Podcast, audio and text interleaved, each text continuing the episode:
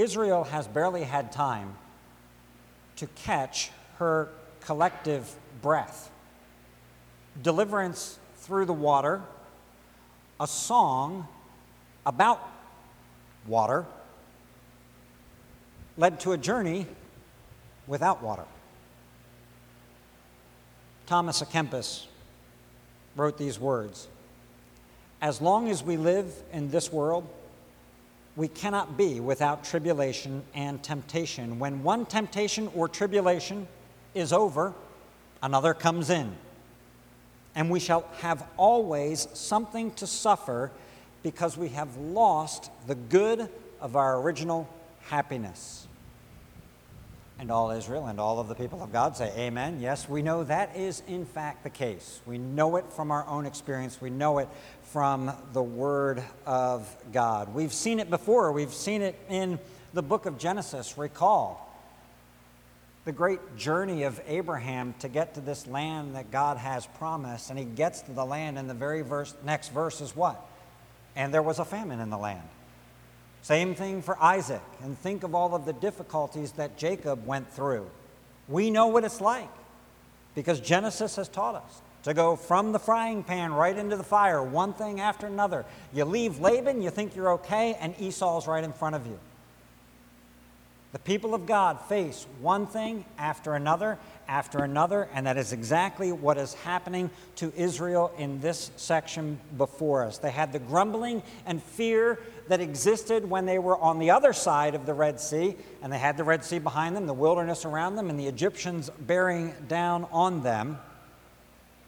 And then they have this mighty deliverance, the celebration that we read about earlier in chapter 15. And then, boom, boom, boom, boom, written for us, recorded for us intentionally in exactly this way, like fireworks on the 4th of July, they are confronted by one crisis situation after another. And it's designed, it's written exactly so that we get the sense of what they are going through. A story that comes along, or stories that come along of want, of need, of failure, and of God's provision. Israel, and I'm indebted to one of the commentaries, though this is actually a biblical thought, not a commentator's thought. Israel's being taken to school. We're told in Galatians that the law is the tutor to lead us to Christ. Well, Israel is being taken to school. And if when we get to Sinai, Sinai will become for the people of God the great teaching block, the great download of information. This is what you are to do. This is how you are to serve me. This is how you are to love one another. Then perhaps what we can say by way of working out the analogy is that Israel is now in preschool. Israel is now in kindergarten. And you remember the name of that book? Everything I needed to know, I learned in kindergarten. Well, that's, that's kind of what's going on here. This is the, the, the superstructure that God is giving to them for how they are to walk. God, we read, is, is testing them. Uh, but it's probably better to read that to say God is training them, God is equipping them, God is forging them in the fiery furnace of thirst so that they will grow in their faith. And so, in these passages, the one before us, the two before us today, and in the ones that will be over the next few weeks, we see God teaching us first principles, first things, the main things, the superstructure of a life of faith as we walk with God. So, lesson one in this world, you'll get thirsty. In this world, we are going to get thirsty, and thirst is powerful. We all know from personal experience what it is like to be thirsty. Y'all know what it's like to be on a sports team, to have workouts and to get thirsty, or to be at work, be parched and get thirsty, or whatever it is. You know what it's like to be thirsty. That's a common experience for all of us, and it's a powerful common experience for all of us. But I suspect that few of us have been in the wilderness for three days and been nearly dying of thirst, and have it be not only us, which would be bad enough if we were like the cowboy alone in the wilderness dying of thirst, but to have our children with us and to see our children dying of thirst, or to see our parents dying of thirst, or our grandparents, or our livestock. Then we get a sense of how weighty this is. It's not just that I'd like a drink, it is, it is that we've got to find water or thousands upon ten thousands upon hundreds of thousands of people, livestock, children are about to die. Thirst demands our attention. When you get thirsty, it is going to make you single minded, especially in a situation like this. There is one thing on the mind how do we find water? And oh, the disappointment of getting to water and then finding that it is undrinkable, unpotable water because of its bitterness. Remember the, uh, I, I, don't know if they're still doing or not. Remember Sprite had the slogan, Obey your thirst? Obey your thirst. Thirst demands obedience. It says, Don't ignore me. Satisfy me. Quench it. Take care of this before you take care of anything else. Find something to drink. I trust that we all understand that when we're talking about thirst here, we've got an object lesson that is set in front of us by God. It is real, it's not pretend. They are physically, actually thirsty. But there is a broader lesson, clearly, that they were supposed to get, that we are supposed to get as we read of this story. And the broader lesson is this, stated as simply as we can that we humans are not self sufficient. We are not independent. We are, in fact, dependent. And the removal or the absence of something as simple, as basic as water makes us immediately realize just how dependent we are. So think of this, I mean, small scale, okay? This is very small scale. But a water main breaks, or for whatever reason, the water in your house has to get shut down. Think of how quickly things change in your life. Immediately, everything in your house will change because one thing has stopped. Now, that goes on for one day, two days, three days, a little bit longer, and you need to move. You need to find someplace else. Electricity goes out, everything changes, right? One thing removed, one simple, basic thing, and we realize how dependent we are. We need provisions, and without them, we will die. God is saying this you need water for your body. In this world, you will get thirsty. Jesus says effectively the same thing to the woman at the well. Water's good, right? You're here for water. I'm here for water. Would you give me some water? But there's another thirst that you have. The other thirst that you have that this water will not satisfy is you have a thirsty soul. And you have to deal with the thirst in your soul. And the question that is begged here in Exodus, as well as John, is how are you going to quench that thirst? How are you going to take care of the thirst that is in your soul? Lesson two. Consider yourself. Let this passage for us inform our identity. Consider yourself and change your instinctive response, your natural response to a situation like this. Consider yourself. These passages come one after another. There's no mistake that they come one after another. This one, the manna passage, uh, I'm sorry, Exodus 15, the manna passage, and then Exodus 17, the water from the rock, and the battle with the Amalekites that follows right on. But run one right after the other. And in each one of them, particularly in these first three, God has put them one after another so that both the Israelites, in reflecting back over these things, and their children reflecting back over these things, and we, in reflecting back over them, can see these passages and the reactions that are contained therein, the reactions of the people in these situations, as a mirror. As a mirror that reflects for us the natural state of our soul, the natural disposition of our hearts. May God protect us from looking at a passage like this with disdain for the Israelites and just shaking our head and going, those, those foolish Israelites, how could they do it?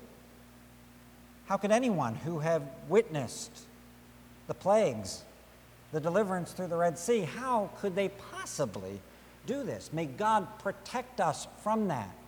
For it is a mirror not only of them, but of our hearts as well. It is a mirror of what we do. We cannot distance ourselves from them as if we would have done better in their place. You're not supposed to read it and go, those foolish Israelites. You're supposed to read it and go, oh, foolish me. Now, actually, you can go, those foolish Israelites, because they were foolish, as long as you include yourself in it. Foolish humanity. Why do we do this over and over again?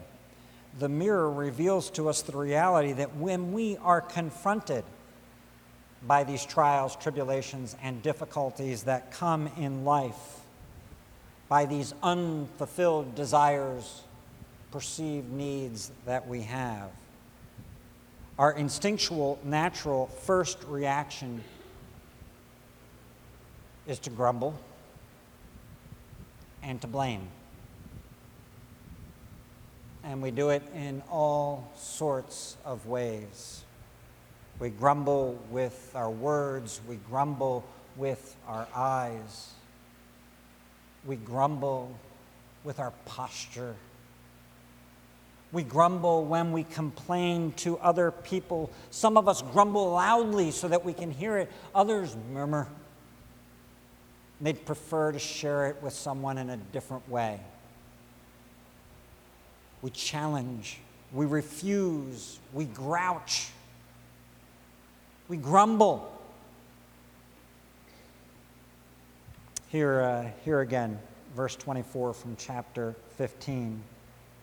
And the people grumbled against Moses, saying, What shall we drink?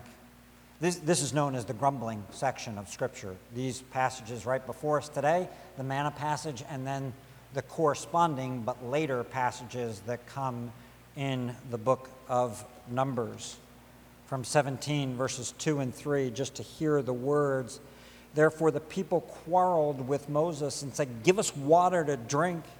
And Moses said to them, Why do you quarrel with me? Why do you test the Lord? But the people thirsted there for water, and the people grumbled against Moses and said, Why did you bring us up out of Egypt to kill us and our children and our livestock with thirst? We are, as humanity, a grumbly lot. James picks up on this. James 4. What causes quarrels and what causes fights among you? Is it not this, that your passions are at war within you? You desire and do not have, so you murder. You covet and cannot obtain, so you fight and quarrel. James has to be, I don't know what was in his mind, but he has to be reflecting on this as he writes those words. The mirror reveals that about me. It tells that about me. It says, Eric, that's the truth about you. The people demand for Moses, I demand that which only God can provide. The lesson is personal for each of us individually, and it's for all of us. Corporate and personal self awareness. In my natural heart, I am selfish and covetous. In my natural heart, I want what you have. And I want it to be mine. And I don't want you to have it. Whatever it is material, happiness, whatever it is. I want that. That's the natural man, that's the natural woman. At least the fallen natural man and woman. I desire water. Water is my right. One, uh, one commentator puts it this way What I would really like when push comes to shove is for God to be at my beck and call, for God, in fact, to be my personal water boy. You ever played on a sports team? You had a water boy, water girl. They don't do anything, they just bring you water when you're thirsty. Here it is. God, we're walking through life, we're trying to serve you. Can we just have some water along the way? The higher up you get in sports echelons, the less thanks goes to the water boy. Don't, you, don't even, you don't even get notice. Just grab your hand, water is stuck in your hand. God, would you be my personal water boy? They put God to the test.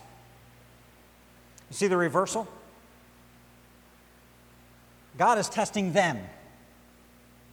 God is forging them. God is training them. And they want to turn that the other way and say, well, in fact, we'd like to train God. We'd like to, to make sure that God's really going to do what we would like Him to do. They turn it around.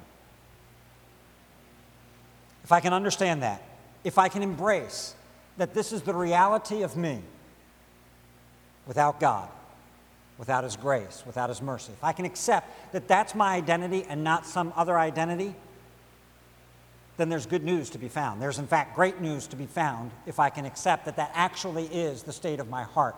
But I have to be aware of that, to recognize that that is really and truly who I am. Moses redirects this situation.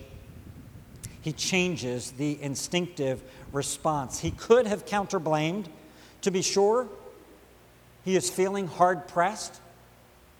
He's feeling threatened in his position before the people, as any of us would were we in the same position. But he turns to God and he cries out to the one who actually can provide. Grumbling must turn to prayer.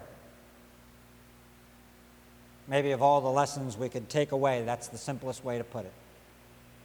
Grumbling has to turn to prayer. They grumbled, Moses prays.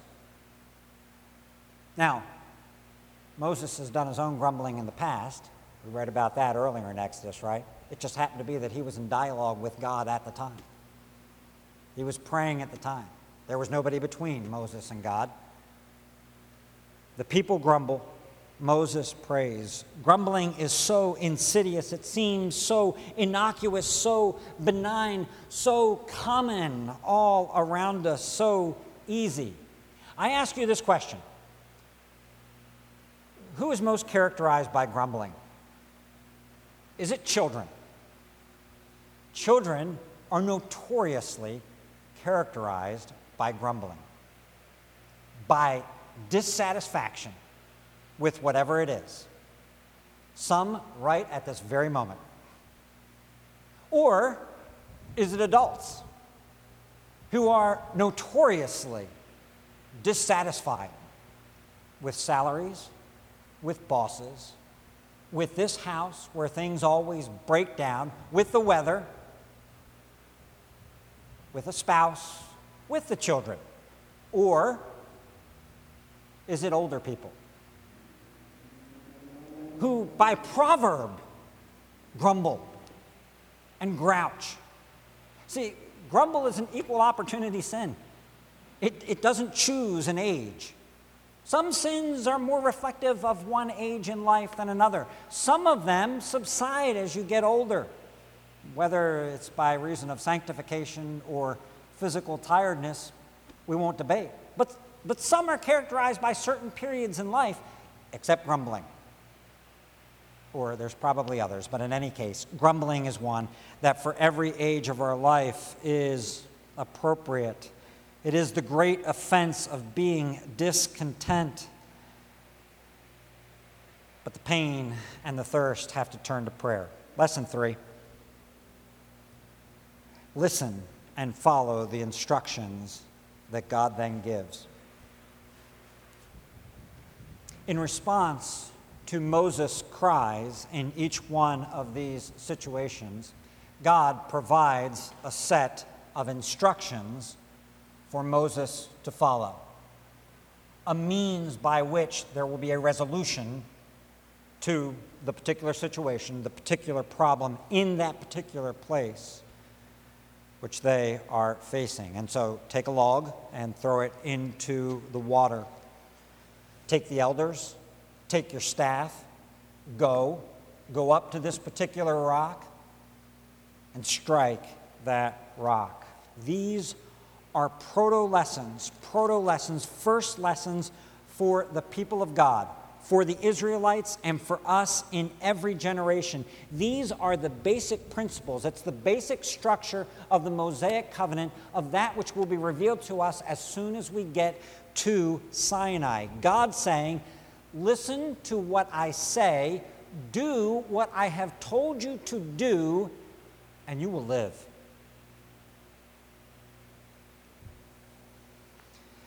listen to chapter 15 for a moment, the second half of 25 and then into 26. Let me read it for us, then I'm going to make a comment on it. The Lord made for them a statute and a rule. There he tested them, saying, If you will diligently listen to the voice of the Lord your God, and do that which right in his, is right in his eyes, and give ear to his commandments, and keep all of his statutes, I will and then it goes on from there be the, be the Lord your healer and not put the diseases on you. But you hear the language that is used in that passage four commands given specifically. If you will listen, do, give ear, and keep statutes, commandments, testimonies, rules. And what's interesting is that is language that is really Sinai language. The law hasn't been given yet. The statutes, the rules, the testimonies haven't formally been given yet to the people of God. And yet, here we have this proto language, this proto image of what you're going to need to do, how you're going to need to live in the presence of God if you want to live well if you want to experience blessing. It's very similar. Language like this, and don't turn there right now, I'll just read it for you, is used also in Genesis chapter 26. God, reflecting back on Abraham, says this because Abraham obeyed my voice and kept my charge, my commandments, my statutes, and my laws. That's Sinai language. That's language post Ten Commandments. And yet put in thousands of years, or in this case, a few days, in Exodus chapter 15 prior to the actual giving of the law. God saying, It's out there, it's communicated to you. Through your traditions, through the word, through the revelation which I have already given to you, through what is in your heart, you know what it means to follow me. Do it. Follow me, obey the things that I am telling you. It's not formally codified until a few chapters later. But God is giving to the people this basic lesson listen, obey, it'll go well with you. Lesson four. And you can trust me. Trust me. I'm the one who took you through, I'm the one who brought you out. You can trust me. I'll do it. I'll do exactly what I'm telling you that I will do. I will provide for you. I've already done it. You can trust that I'll do it again. You can trust that I will provide your daily bread, your daily water, that which you need along the way. I will give you water for life, physical water, spiritual water. I will give it to you. You can trust me. I'm with you. I'm Yahweh. I've been telling you that all along. In fact, I'm your Yahweh.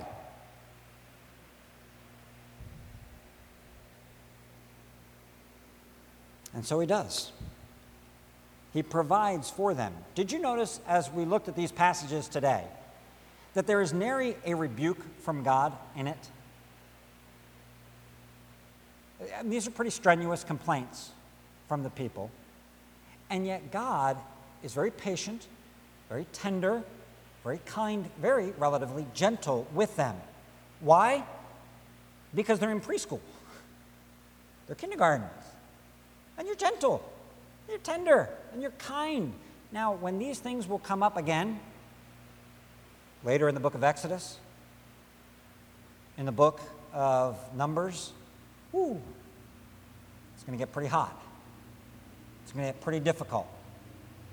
But for now, God is very tender towards the people, even in the face of these complaints. And the result is, of course, that bitter water turns sweet, that God becomes known as their healer. That after that one place where they were in 15, I don't know if you caught this, the last verse of 15, then they came to Elim, where there were 12 springs of water and 70 palm trees, and they encamped there by the water.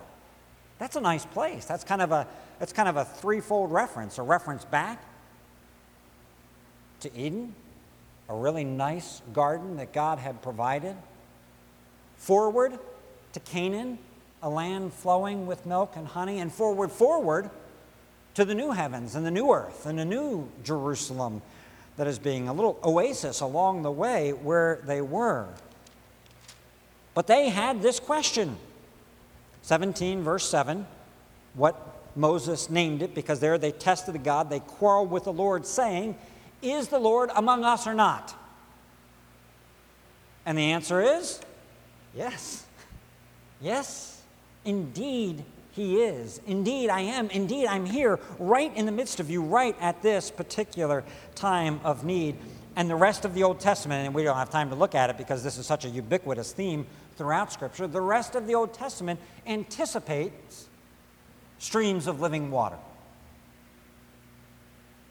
flowing, coming to the people of God in the wilderness. And so Jesus comes.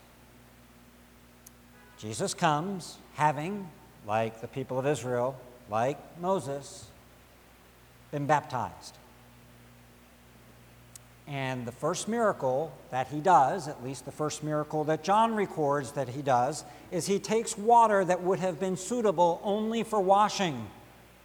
I don't know what it would have tasted like, whether bitter or not, just bad, and he turns it into wine. And he says, I'm giving you something wonderful, something joyous to drink, to provide for you. And he tells the woman at the well, I have living water, a water that you don't know about. And he promises throughout the Gospels to pour out his Spirit, to pour it out, to lavish out the Spirit of God, not to dole it out, not to portion it out, not to partition it as if there's just a little bit of the Spirit to go around but to pour out as much of the Spirit of God on His people as they can take and more. And so he says, If you are thirsty, you come to me and you drink. And Paul in 1 Corinthians 10, and I know this is a, this is a flood of passages that relate to water, pun intended. But Paul says, when reflecting on this, we read it two weeks ago, 1 Corinthians 10 Christ, Jesus, is the rock. Jesus is the rock. He's the one that was struck through whom the water was provided, sacramentally speaking.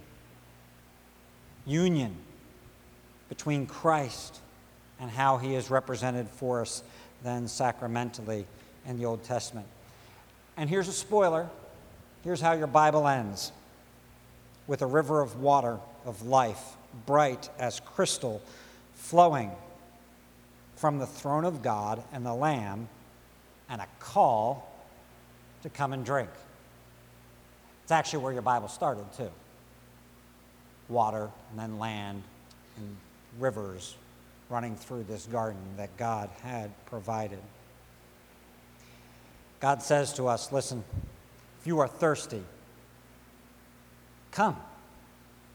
Come.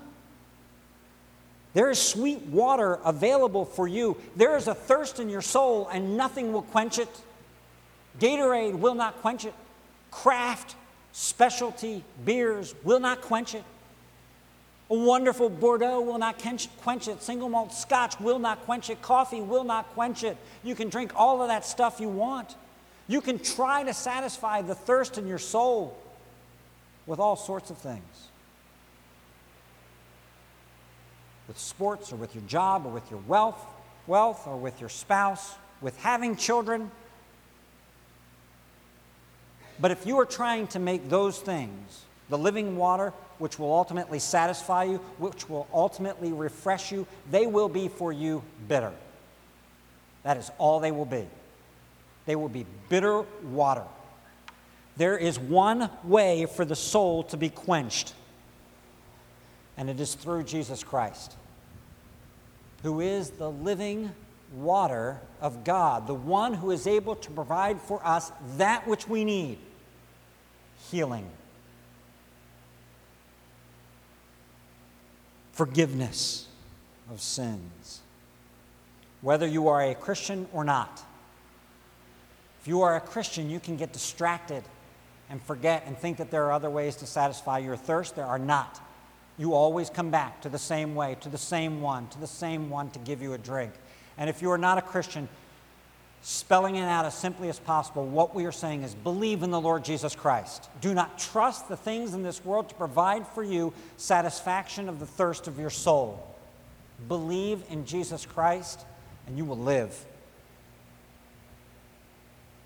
If you are grumbling, admit it, own it, repent of your self centeredness Repent of your short sightedness. Repent of the way that you look with your eyes to judge a situation.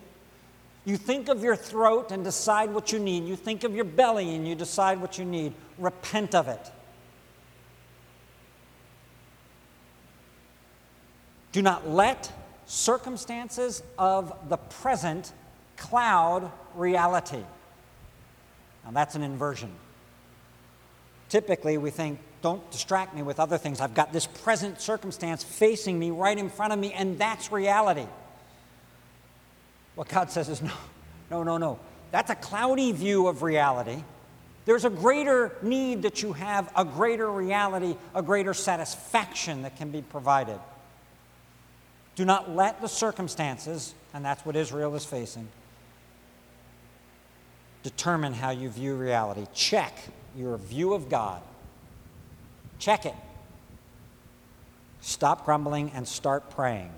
Not selfish, selfish praying for God to be your water boy and give you a drink. It is possible to pray that way. James says this, continuing on from the passage I read earlier, where you fight and quarrel because you do not have. He says, You do not have because you do not ask. You ask and you do not receive because you ask wrongly to spend it on yourselves. There's a way to pray incorrectly. It's when selfishness is the motive. There's a way to pray correctly, there's a way to express the deep soul hurts, pains, needs, thirst before God. Humbly, petitioning Him with faith and with the desire, with the desire to be listen, not only refreshed, but a refresher. That's, that's what James is saying is the difference. You want, you pray, you ask because you want to spend it on yourselves. Well, what's the opposite of that? If that's wrong, what's right? Be refreshed and spend it on others. Refresh others. The very first sermon series that I preached in this church was on the book of Philemon. And I did it because of one word Philemon. I have often been refreshed by you when I heard of the way that you love the saints. Now, Philemon, refresh my soul. Set Onesimus free and send him back to me. Refreshment, refreshment, given and received, but given and received by the Spirit of God to such an extent that I do not need to hoard I don't need to save it up. There's no need to save it up. We'll get to that later. I'm sorry, that's a, that's a manna sneaking into our, our thirsty analogy right now. I don't need to save it because it's poured out so it overflows out of us into others. That's the way to pray properly. If you've had a good long drink of Jesus Christ and you came today and you're feeling satisfied, that's great. That's wonderful. I'll give you three quick things. Number one, be thankful. Number two, beware. Take heed. Take heed. That's the whole 1 Corinthians 10 thing. Lest a man think he, a man think he stands, lest he fall. So if you're satisfied in Christ, great, but take heed. Can I do the, can I do the, uh, the Star Wars line? Don't get cocky, kid. Lest you fall. And finally, be generous. Give the cup of the water of life to others. There's refreshment. There's refreshment. Jesus is the water of life, refreshment and a dry, thirsty lamb. Let's pray together.